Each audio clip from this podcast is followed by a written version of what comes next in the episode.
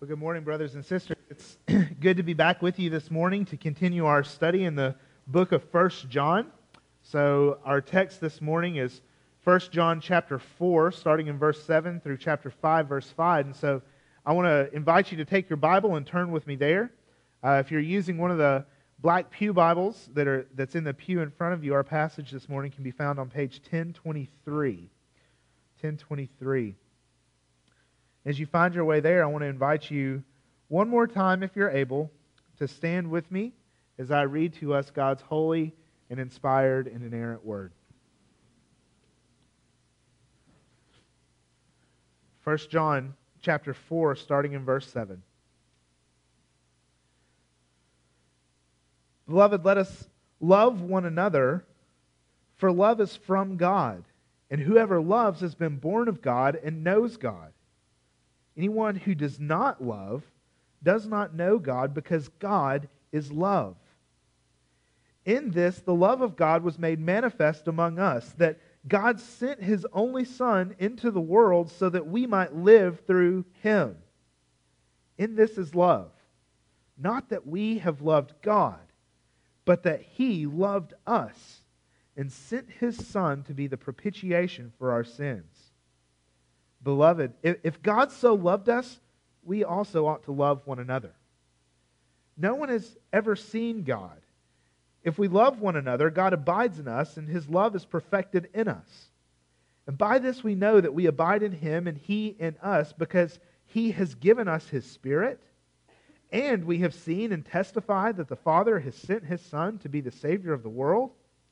And whoever confesses that Jesus is the Son of God. God abides in him, and he in God. So we have come to know and to believe that the love that God has for us, God is love. And whoever abides in love abides in God, and God abides in him. By this is love perfected in us, so that we may have confidence for the day of judgment, because as he is, so also are we in this world. There is no fear in love, but perfect love casts out fear. For fear has to do with punishment, and whoever fears has not been perfected in love. We love because he first loved us. If anyone says, I love God and hates his brother, he is a liar. For he does not know, or he does not love his brother whom he has seen, cannot love God whom he has not seen. And this commandment we have from him whoever loves God must also love his brother. Everyone who believes that Jesus is the Christ has been born of God, and everyone who loves the Father loves whoever has been born of him. By this we know that we love the children of God when we love God and obey his commandments. For this is the love of God, that we keep his commandments, and his commandments are not burdensome. For everyone who has been born of God overcomes the world, and this is the victory that has overcome the world our faith. Who is it that overcomes the world except the one who believes that Jesus is the Son of God? Let's pray. Heavenly Father, I ask you this morning that through the power of your Holy Spirit that you would feed us from your word. Our Lord Jesus said that man shall not live by bread alone, but on every word that comes from the mouth of God. And so, Father, we ask you this morning that you would use your word to sanctify us in truth. Help us obey for your glory this morning, we pray. Amen. Amen. May be seated. Well, it's been a few weeks since we've taken up this letter together, so I want to take just a few minutes to remind us of where we have come so far in this letter. If you remember, this letter is written by the Apostle John, and it was written to the church that was spread out in uh, Asia Minor. So, in a modern day map, you think about the area around about Turkey. Uh, so, the church is there in Asia Minor, and, and John, the Apostle John, uh, was a part of that church. Now, the occasion for John's writing, if you remember, was, was twofold. First, and most importantly, John is writing to encourage the Christians who are in that church, who are in that region, because there's been a significant split within the church. There's been a divide within the church, and, and there have been a group, there was a group of people who left the church and who began to travel about that region and who began to spread their false teaching. You remember their false teaching was that they denied that Jesus was the Christ sent from God. So John is writing this letter primarily uh, to the Christians who lived in that area in order to be an encouragement to them, in order to build up their faith. And secondly, and, and perhaps a little bit less importantly, but certainly it's there in this letter, John is also writing to refute those who have left the church and who are spreading this false teaching. So if you remember back in chapter 2, verses 18 through 24, that John says that you've heard that Antichrist is coming, big A, that there's this one who is coming who is Antichrist, but so now many Antichrists, little a, have gone out. And so he, he calls these people who have left the church, these cessationists, he calls them Antichrist. And we talked about how that really seems kind of be a harsh thing, but uh, that's literally what they are. They're denying that Jesus was the Christ. And so, literally, they are anti Christ. John also lays out in this, uh, in this book several different tests, in this letter, several different tests. Uh, and, and we talked about how the purpose of these tests, are, they're not meant to, to discourage us. They're not meant to be some type of burdensome thing that we have to live up to in order for our faith to be genuine. But really, maybe better than tests, there are these different proofs. And, and these proofs John gives in order to build up uh, the church, the, the Christians who have remained there within the church. And so John's intent in giving these tests is to show these Christians, right, that they are the ones who have genuine faith. And we've been seeking to apply those tests and to take those different proofs and apply them to our own lives as individuals and followers of Christ, but also uh, to apply those uh, things to our life here together at Bloomfield Baptist Church. But you remember those tests? You remember these proofs? The first one is the truth test. The truth test.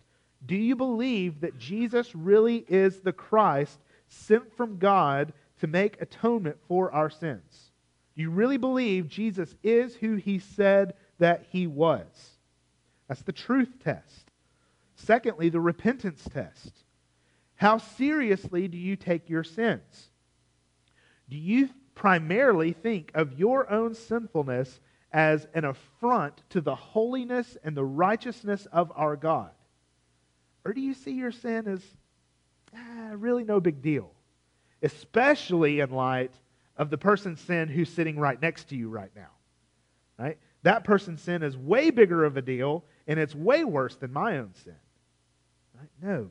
No, the sin test. You believe that, that your sin, that you are a sinner and your sin is an affront to the holiness and righteousness of God? And have you repented of that sin? And by the power and the grace of the Holy Spirit, are you seeking uh, to live in repentance and to live in holiness as God commands?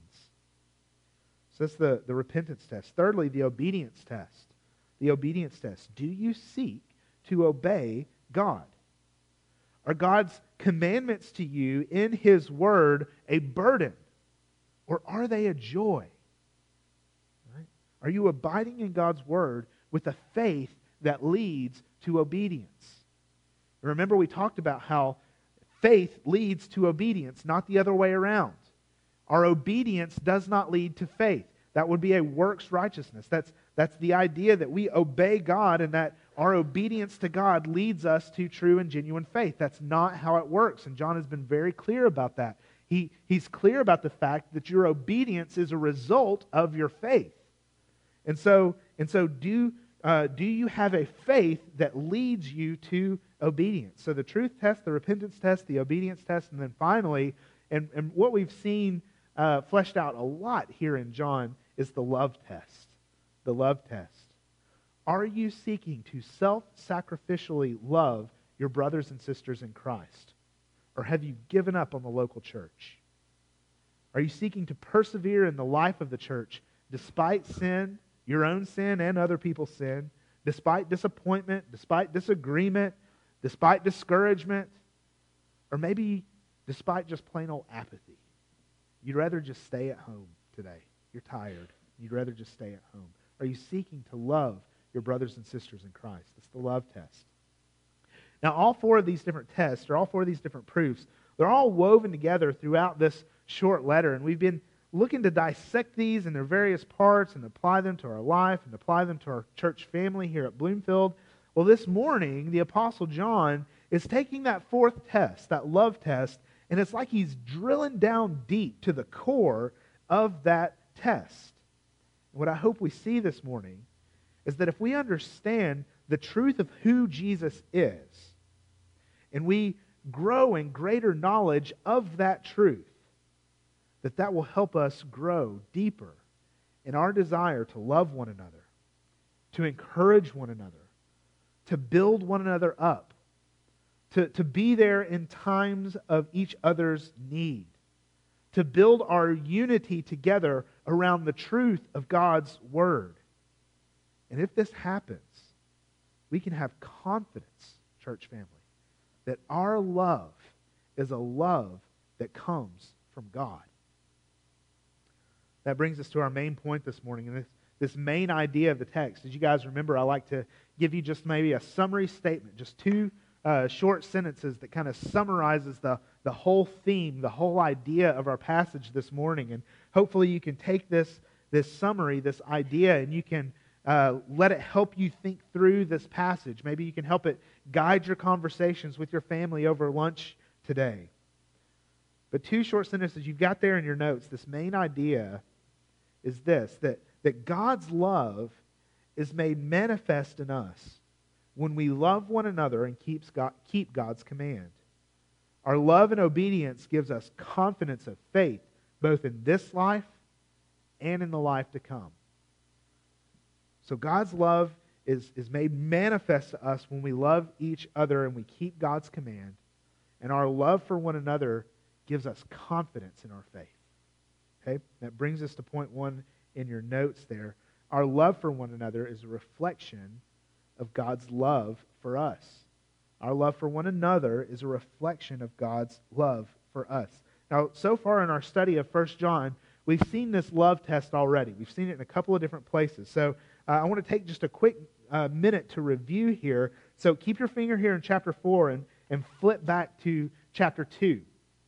Chapter 2, starting in verse 7. And let your eyes kind of look over this passage just to remind yourself of of what John was saying here. But if you remember here uh, in chapter 2, verse 7, he says, Beloved, I'm writing to you no new command, but an old commandment that you had from the beginning. This old commandment is this word that you have heard. At the same time, it is a new commandment that I'm writing to you, which is true in him and in you, because the darkness is passing away and the true light is already shining. And here's where he introduces the love test. And he does it negatively, if you remember. Whoever says he is in the light yet hates his brother is still in darkness. Right? So if you say that you are in the light, that you are walking with God, that you have faith in God, and yet you do not love your brothers and sisters in Christ, you are still in darkness. You are deceived by your sin. Okay? That's, that's how John introduces this love test. And remember, it's, it's an old command. This old command was a command that God had given to his people all the way back in Leviticus chapter 19 that they were to love one another. Yet at the same time, it is a new command.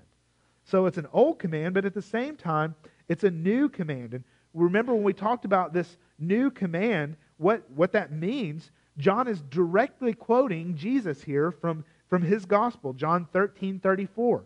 When Jesus tells his disciples, A new command I give to you, that you love one another just as I have loved you. Now, the old part of the command is that we're to love one another. That comes from Leviticus 19. But the new part is that just as I have loved you That's what makes it a new command.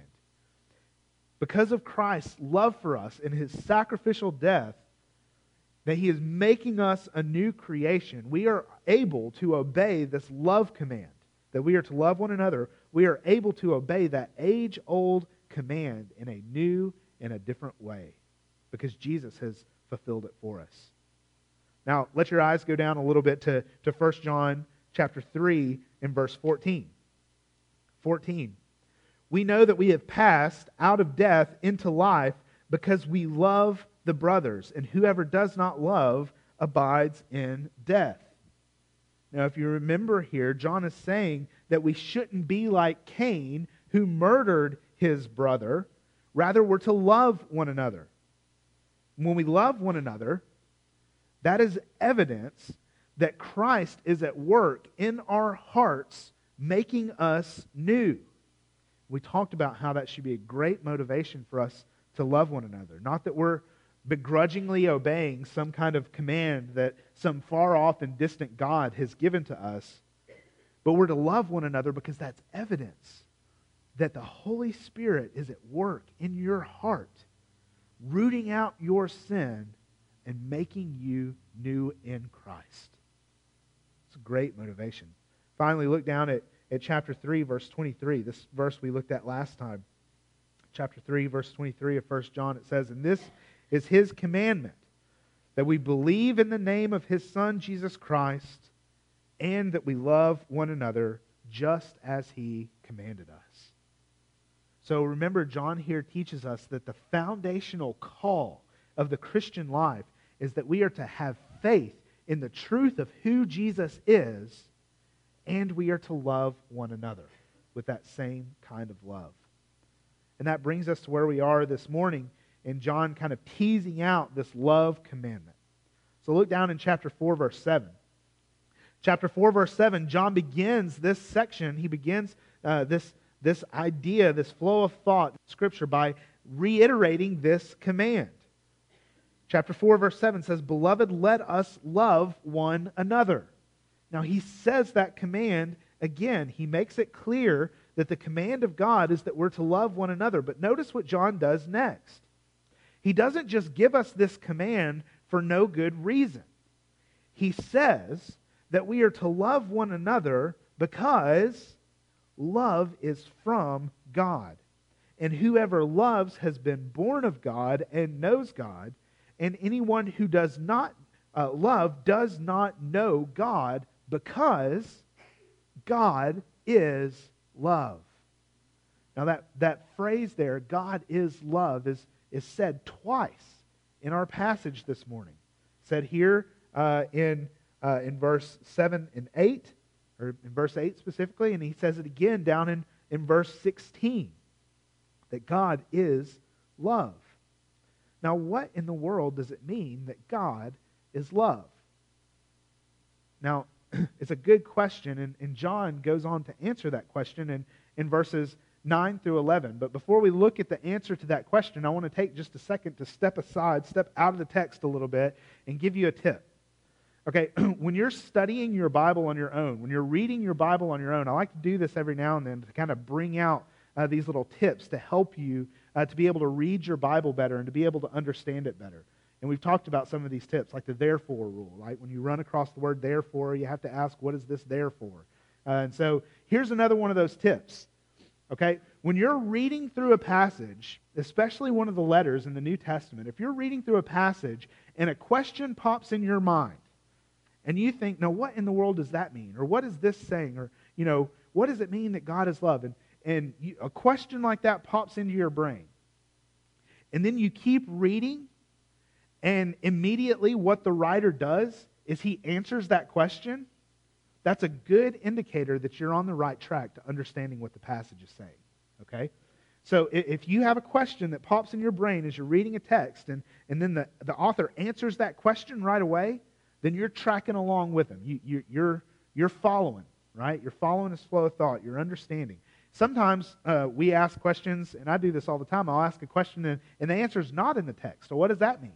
Well, that means that the answer, what, whatever the answer is, the, the question is that the, that the writer is answering, then that needs to help kind of pull us back into line to kind of get us right back on the right track a little bit. So, so follow John's logic here. So the question is, what does it mean that God is love? Well, when John says that God is love, he goes on to explain in verses 9 through 11 that, that the nature of God's love is made very obvious. It's made, he uses this word manifest. It's, it's given this living, living picture. Okay, God's love is, is put on display through his saving action of sending his son, Jesus.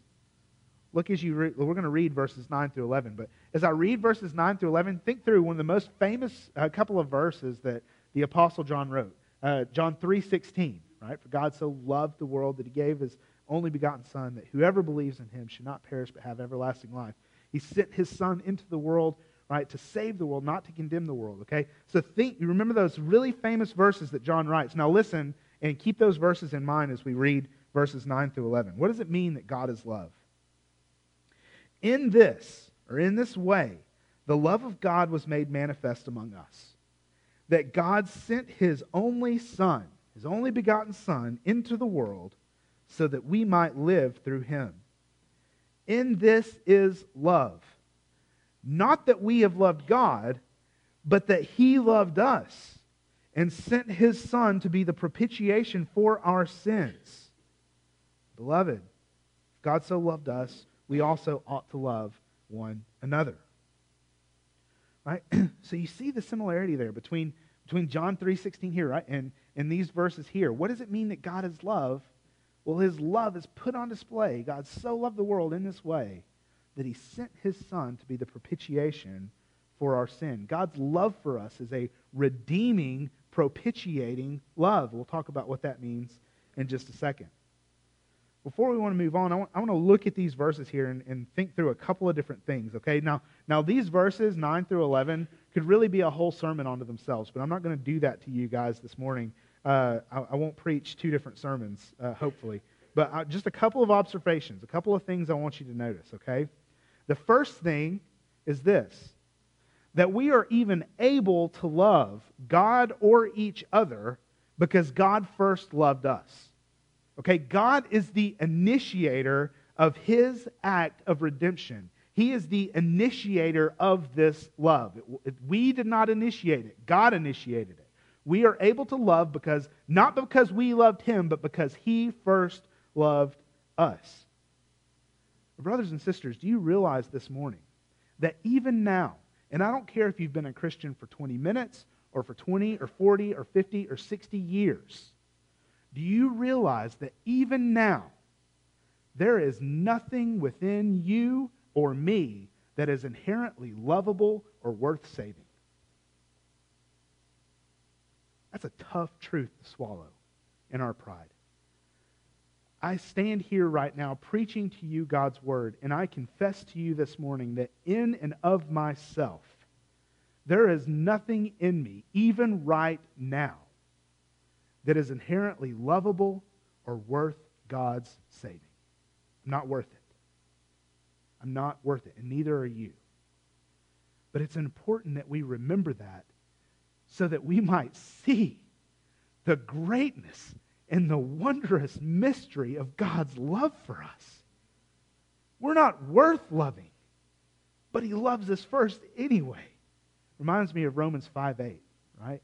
It was while we were still in our sin that Christ died for us. We were, we're sinners, yet Christ died for us, and we confess that great love. We're able to have eternal life, not because of anything that we have done, not because of anything that is good or, or lovable about us, but only because God has set his saving love on us while we were still in our sins. We read uh, from Romans chapter 8 just a minute ago about this doctrine of election. And even as I say that word, some of you guys twinge a little bit when I, when I say that, right? And we can hold our noses at this doctrine of election and think that that's just not the type of God I worship. Well, brothers and sisters, if, if a God who initiates salvation and who elects and saves his people through his redeeming love is not the God you worship, then you are headed for hell. Because there is nothing about you that's worth saving. There's nothing about me that's worth saving. If God did not love us first, we are in hell. It's that, that plain, that simple, that easy. The doctrine of election that John teaches us here that God first loved us should bring us great joy. It should bring us great humility that God would somehow love somebody like me and save me and send his son to die on the cross in my place. That's a wondrous thing. We sang about it just a second ago. Some of y'all's favorite hymn, we sang it just a second ago Victory in Jesus, right? It's exactly what, think about what we just sang, right? He sought me, and he bought me with his redeeming love. I didn't seek him.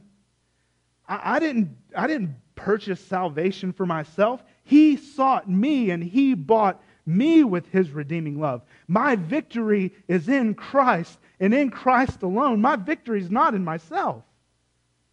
Right? That's, that's exactly what we believe. That's, that's what God's love is for us, that he would love sinners just like you and me.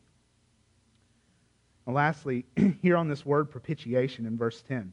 You see this word propitiation. It's one of those 25 cent theological words that people throw out sometimes to make themselves sound a little bit smarter. Uh, but here it is, and so we need to understand it. Now, now, this word that's translated propitiation in the ESV, if you're using the ESV or the New American Standard or the King James or the New King James, uh, this word here in verse 10 is translated propitiation. Now, if you're using the NIV, uh, this word is translated a little bit differently. It's translated atoning sacrifice. Okay, that Christ is the atoning sacrifice for our sins. If you're using the New Living Translation or the Living Bible, it's, it's translated similarly but a little bit different. It's just sacrifice, that Christ is the sacrifice for our sin. And if you're one of those odd birds uh, that uses the RSV, I don't know if any of you here, if you, any of you got RSV fans are here, but if any of you use the Revised Standard Version, it translates this word entirely different. It's that Christ is the expiation of our sin. Now, expiation and propitiation uh, are, are similar, but they're two totally different things. Okay, so propitiation, this word propitiation, I think is the best translation of, of this word, uh, and, and, it's, and we need to understand it. It's a very rare word. It's used one other time in this letter. It's used in chapter 2, verse 2, uh, and then it's used maybe four or five other times in the rest of the whole Bible. Okay, so this is a really, really r- rare word. It's, it's not used that much. Uh, but it's important that we understand what it means. So, what does it mean? What is propitiation? Well, very simply, propitiation is a legal term. It's a legal term, and it means the turning away of wrath, the turning away of judgment or punishment or wrath. That's all it means, that, that Jesus is the propitiation of our sins, that he, he absorbs, he turns away God's wrath for our sins. So you see what John is saying here. He's saying because we in our sin are under the wrath of God, right? That, that God loved us even while we are under his wrath. That God loves us with the type of love that he would send his only begotten Son into the world to turn that wrath away from us and to pour it out on his Son in our place. It's exactly what John is, is saying here. Uh, don't miss the magnitude of that. Right? God loves us who, who not only don't deserve his love, but we deserve his full and holy and righteous and just wrath because of our sins with such an incomprehensible love that he poured out that wrath not on us who deserve it, but on his only Son, so that we might be made right with him. Brothers and sisters, that, that is a glorious truth. It's a truth that gives us all hope and confidence. And if, if you're here this morning and you've never put your faith in Jesus, if you've never trusted in Him for the forgiveness of your sin, I want you to realize this morning that God's wrath is still pointed directly at you right now. But it doesn't have to be. God loves us with such an unimaginable love that he sent his son to live a perfect life that you and I could never live on our own. To perfectly please the Father in every way. And not only that, but to go to the cross and to suffer the punishment and the righteous wrath of God in our place that we deserved. He became our curse. And he died on that cross and propitiated our sin, took away that wrath that we deserved in our place and took away all that condemnation and, and, and all that righteous anger from God, and now we can be made new in Christ. So if you're here this morning and you've never done that, uh, friend, I, I would encourage you to repent of your sin, to turn away from that sin, and to throw your life on the mercy at the cross of Jesus. It's the only way you can have any hope of eternal life. Finally, in verse 11 here, John helps us take a step back and look at this love that God has demonstrated on our behalf. And it only leads him to one conclusion.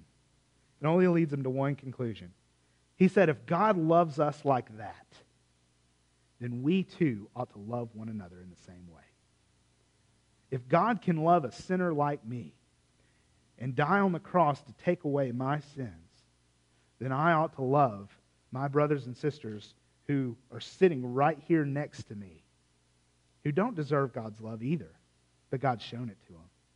So I ought to love you, and you ought to love me in that same way.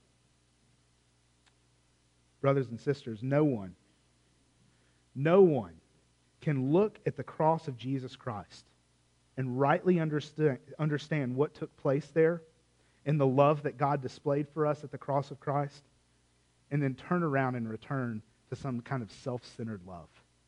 Nobody can do that. If you, if you look at the cross of Jesus and what Jesus did for you there, and you turn around and you start to love in a self centered kind of love, then that shows that you have misunderstood what Jesus did for you on the cross. Nobody can look at the redemption that we have in Jesus. Nobody can look at the cross of Christ and rightly understand what is taking place there and then turn around and not love our brothers. It's not possible. Well, if we do love one another, church family, it shows that we really do understand how much God has loved us. And that brings us to our second point. Point number two in your notes. Our love for one another is proof that we love God. Our love for one another is proof that we love God. Now, there may be those of you who are in this room who have a very similar testimony to me. I grew up in church. Uh, there actually has never been a time in my life where I don't remember going to church. I just don't remember it. I, I grew up in the church and I became a Christian at a very young age. I was, I was only about seven years old when I became a Christian. But as I grew up, as I got older, as I became a teenager, especially in high school, I began to really struggle with, with assurance of my faith, of whether or not my faith in, in Christ was genuine or not. I mean, it was a deep struggle that, that, uh, that lasted for a long, long time. And the reason why I was struggling was because I was still struggling with sin, right? And, and, and I knew my own heart and I knew my own struggles with sin. And I thought to myself, how in the world could God love somebody who struggles with sin like this? Or better yet, how can somebody who says they love God, you know, have this in, same internal struggle with, with sin? Right? And I, I, prayed about it and I thought about it and I'm like, Lord, you know, did I, did I, do I really believe? Is my faith genuine? I saw people in my church who struggled in a similar way and they would go down, uh, sometimes, some of them, sometimes multiple times. Uh, they would go down front after uh, when the invitation was given and they would rededicate their life uh, to Jesus. And so I thought, well, maybe that's what I need to do. Maybe I just need to, you know, have a little fresh start here and hit reboot and, and you know, have a clean slate and start all over again. And maybe that, that's what I need to, to bring about this assurance of salvation. But, and so I would do something like that, and it wouldn't take but a few days, maybe even sometimes just a few hours. And there I was again, right again in the pit of despair, wondering what in the world, uh, you know, how in the world can I know that God loves me and that, that I abide in him and he abides in me?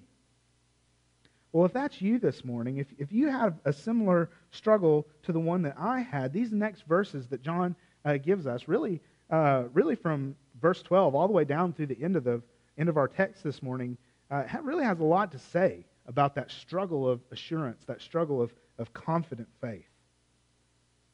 The question that John seems to be getting at here from from this point all the way down to chapter 5, verse 5 is how can we know? How can we know that we abide in God and God abides in us? Now, if you notice here in verse 12 and 13, he kind of he kind of gets it a little bit backwards, it seems. He, he answers the question before he even asks it. So look down at verse 12. he says in verse 12, if we love one another, God abides in us and his love is perfected in us. That's, that's the answer to this question. But the question kind of doesn't come till verse 13. By this, or in this way, we know that we abide in him and he in us. So, how is it that we know that we abide in him and he in us? Well, we know that we abide in God when we love one another. That's John's answer. By this, or in this way, we know that we abide in him. Now, there are several little different hooks that, that John gives us here, okay? He kind of lists them out the way that I see this text. These little hooks, and these hooks are given to us to encourage us in our faith. They're given to us to, to strengthen our confidence so that we can know that God's love abides in us, okay? So let's look at these different things that he lists out. The first thing, the first, the first little hook that he gives us, the evidence that he gives us to show us uh, that we can have this assurance of salvation is that God gives us his Holy Spirit. He gives us the Holy Spirit. Look down at verse 13. Right? God gives us the Holy Spirit to be our guide and our teacher, to sanctify us in God's truth, to convict our hearts when we fall into sin, and to help us love one another well. By this we know that we abide in him and he in us because he's given us his Spirit. So that's the first thing. The second thing, John says in verse 14 that we have the witness and the testimony, the eyewitness testimony of the apostles. Okay, so not only can we know because God has given us his Spirit, but in verse 14, he says we can know because we have seen and testified that the Father has sent his Son to be the Savior of the world. So we have the eyewitness of all of the apostles. Now, brothers and sisters, here today, several thousand years later, we have something more sure than that. The Apostle Peter says that we have something that's more sure than the eyewitness testimony of the apostles. We have God's written word, we have the Bible. So, brothers and sisters, let God's word be a source of strength and assurance for your faith today. Lastly, he gives us faith. He gives us faith. In verse, uh, verse 15, look down at 15. Whoever confesses that Jesus is the Son of God, God abides in him, and he in God. Do you believe in Jesus this morning? Do you believe Jesus is who he said he was? If you do, then you are blessed because that's a work of the Holy Spirit. That's not a work of yourself. So God, John gives us these hooks. Or maybe better yet, we can liken them to seeds. He gives us these little seeds to test our faith. And what John does in these next several verses, he takes those seeds and he pushes them down into the fertile soil so that they can bring forth the fruit of confident faith. And that brings us to point three. Point three God's initiating love gives us confident faith. God's initiating love gives us confident faith. Now, this is the year 2017, in case you didn't realize that. it's 2017, and 2017 marks the 500th anniversary of the Protestant Reformation. So, 500 years ago, Martin Luther, who was a German monk, nailed his 95 Theses to the castle door in Wittenberg, Germany. Now, most, church historians mark this event that happened on October 31st, 1517, as the beginning of the Protestant Reformation. Now, what's the big deal about the Protestant Reformation? Why is this something that we still talk about or remember 500 years later? There are a lot of answers to that question. There's a lot of answers to that question, but here's one that I think is really important for us to understand. You see, the Roman Catholic Church in, in the early 1500s, and really the Roman Catholic Church still today, officially teaches in their Roman Catholic Catechism that for us, for anyone, to express the fact that you have any confidence in your faith whatsoever is a very presumptuous sin. For you to have any type of assurance that one day you will go to heaven the Catholic Church taught then and teaches still today through its official teaching that that is a very presumptuous sin. And why is that? Because how do you know that one day you're not going to commit some type of mortal sin? How do you know that you're not going to do that? And in the early 1500s, the Catholic Church sought to kind of control people with this fear. And that's what Martin Luther and the other reformers were reacting against was they're, they're trying to control people with this fear that they wouldn't, they didn't have this confident assurance that one day they would stand before the Father in heaven. By the way, if you talk to a person of the Muslim faith, they teach this exact same thing. There's no assurance for you in salvation. There's no way that you can confidently know that one day you'll go to heaven. That they teach that that's presumptuous sin, just like the Catholic Church teaches it. It's a similarity between uh, the two, actually. Well, Luther and the other reformers, and I would argue the Apostle John in these verses, challenges this idea that we can't know for sure that one day we'll go to heaven. Luther argued, Luther argued that your confidence, that your assurance of faith, that your acceptance before God is not based on your own merit. It's based solely on your faith alone in Christ alone. Pastor Richard has done a really good job bringing this out to us from the book of Exodus when he shows us that it's, it's not the strength of our faith that saves us. It's not the works that we put into our faith that saves us.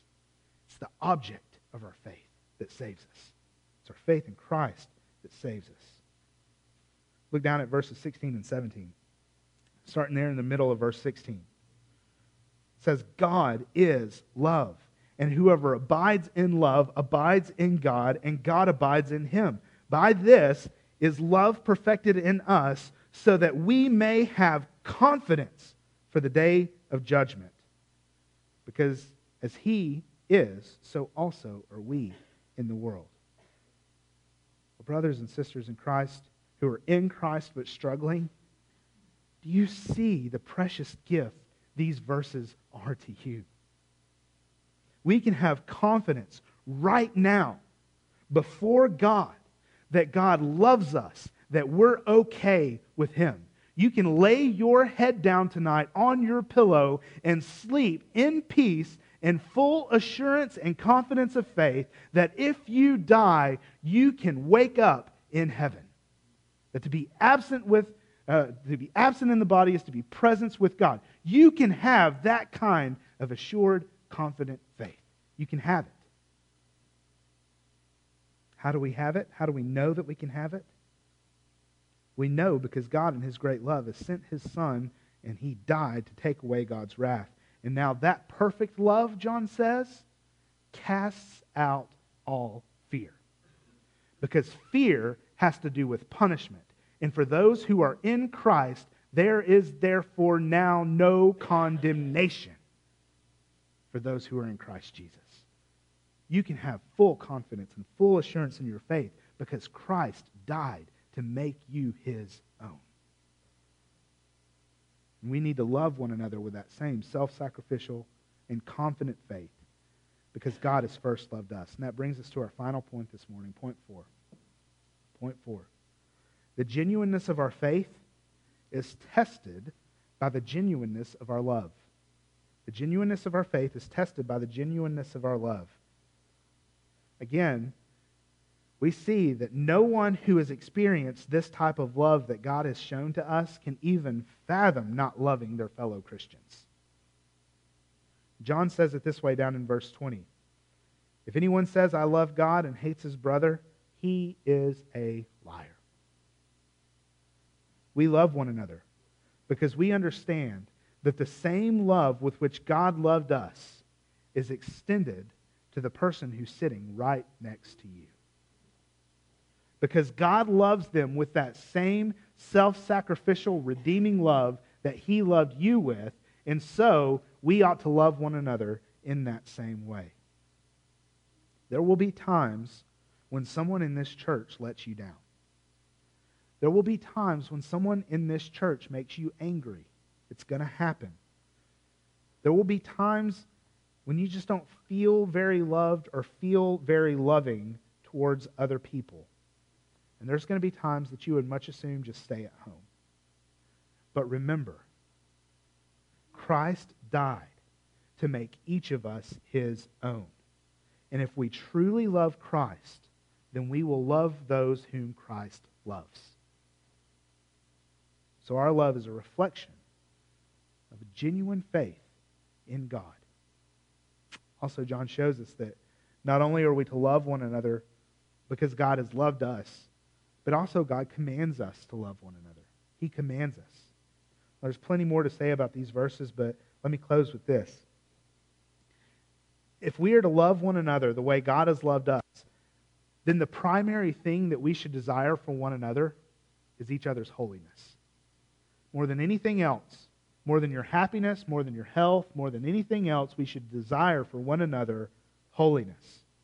My desire for you, and I hope this morning that your desire for me is that we would obey God's commands and that, and that we would have victory over this world and over our sin. It's my hope, and I hope that's your hope for me. Because if that's our hope for one another, then we, as a church family, will be a church who is marked by fighting for one another's holiness, by laboring together with one another in love to help each other be more obedient to God's commands, to remind one another of God's love for us. If we love one another genuinely, if we love one another in this way, it'll be a sign and a testament to a watching world that our faith in Jesus and the mercy and the grace that he has shown us is real and it's genuine, and that they can have that same grace too. Let's pray. Father, I thank you that you loved us first. And I thank you that we can be here this morning in confident faith because our faith is not grounded in or upon anything that we have done or anything that is within us.